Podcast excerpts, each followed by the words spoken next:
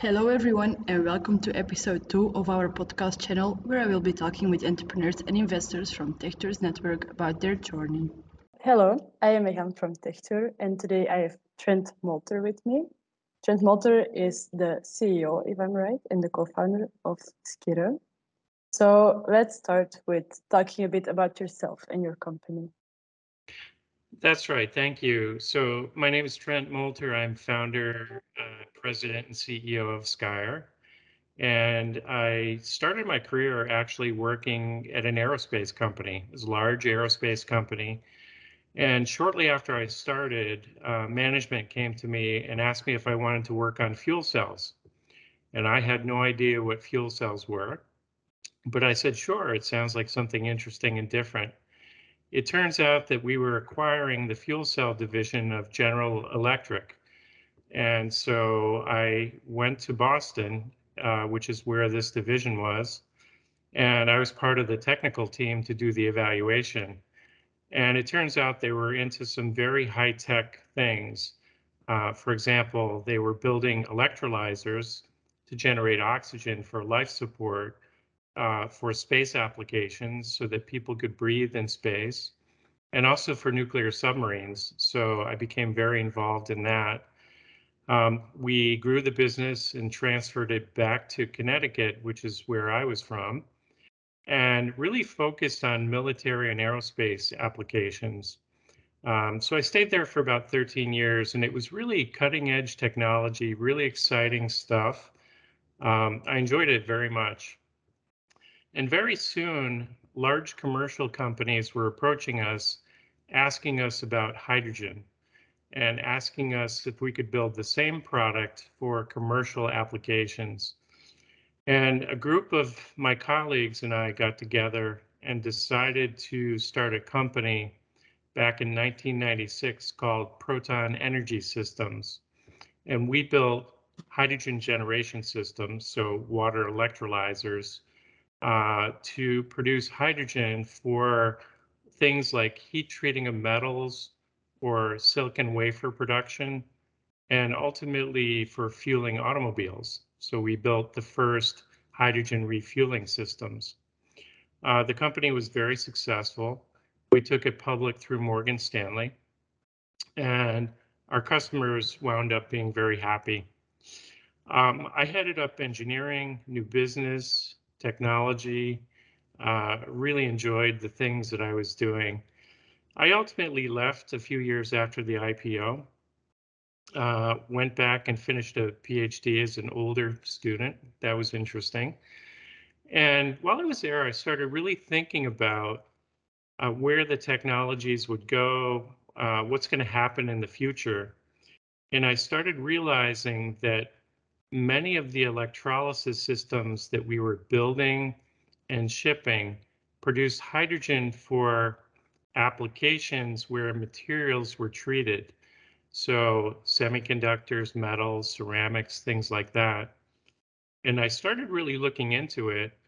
And about 85% of the hydrogen that we sent into these applications never touched the material. Uh, it was actually vented. Uh, so all that hydrogen was wasted. So that's how I got the idea to start Skyre. I realized that there was an opportunity to take that wasted hydrogen, capture it, purify it, and recycle it for customers. So that really was the motivation behind starting Skyre. Sounds really interesting. Like, at what time did you start with Skyre? So this was about 15 years ago. Oh, I see. Yeah, and so, um, you know, the idea uh, just sort of got rolling uh, after I came up with the initial thought, and uh, I started tinkering in my garage. Literally, it was one of these garage startup sort of things. That's nice. Yeah, it was it was fun. Um, tried a few different things. And then I applied for some US government grants. And, you know, I wasn't quite sure that we would win them because it was literally me working out of my garage. So it was a very small operation. And it turns out that uh, we won them both at the same time. And eventually my wife said, hey, you got to move all this stuff out of the garage. So we we wound up um, renting a space and adding some people. And that's how the company really got rolling at the time. Did you start it yourself or did you have co-founders? No, I started it myself, but I had this large network of people that that I knew and I had worked with in the past, and lots of people helped along the way. Um, they didn't necessarily want to get paid; they just wanted to help do something important. Um, and so sometimes that's really what it takes. It it takes a lot of friends to get you started. It sounds pretty good. And how did you start your journey? It's, for me, it's like working out of your garage. Uh, it's pretty difficult and it takes It some courage. So, how did you start your journey? How did you see it? Yeah, it's a good question. This was my second startup. So I'd done this before. Um, when I started Proton Energy Systems, um, there were five of us that got together and we were able to go get some venture funding fairly quickly. Um, in this case, it was just myself. Uh, I knew the process already for bringing in funding. And really, um, the thought was to to really put a business case around this idea of recycling waste. And so I went out and I talked to customers. I started thinking through the technology. I was able to pull in these government contracts. I started working with university professors that had interests in this area. And I started bringing in friends to, to talk to about the idea.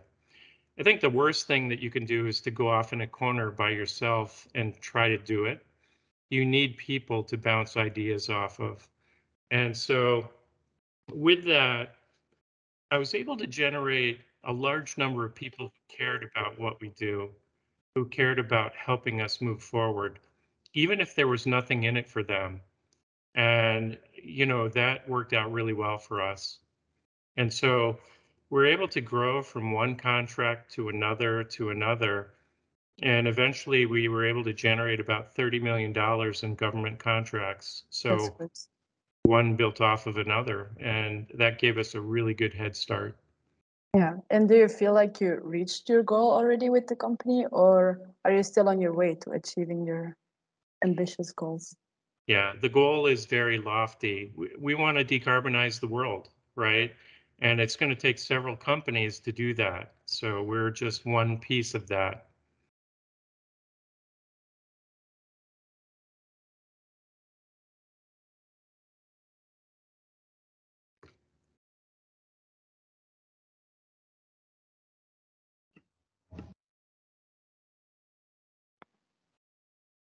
Oh, okay. I was gone for a minute.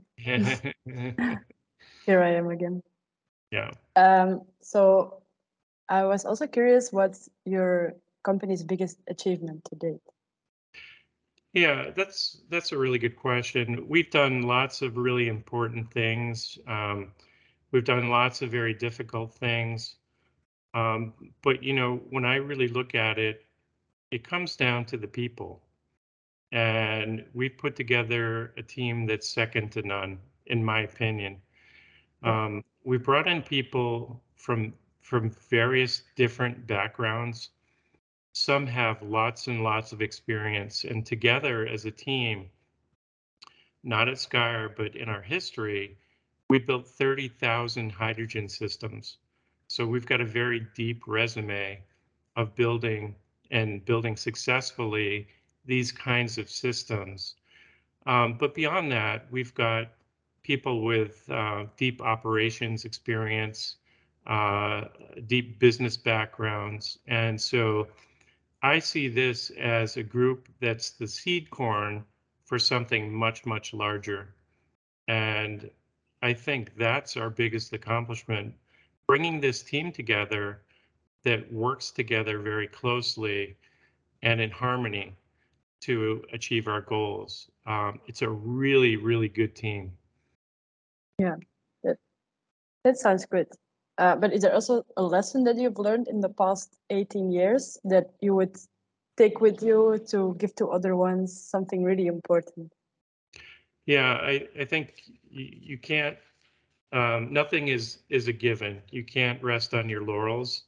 Uh, even though you think you may have accomplished something or you think you might have a deal done with somebody, it's never done until it's completely done. Um, you, you don't always know everything about a subject when you think you do. There's always something to learn. Um, and we've learned that over and over and over again. When you start getting comfortable, that's when you start getting in trouble.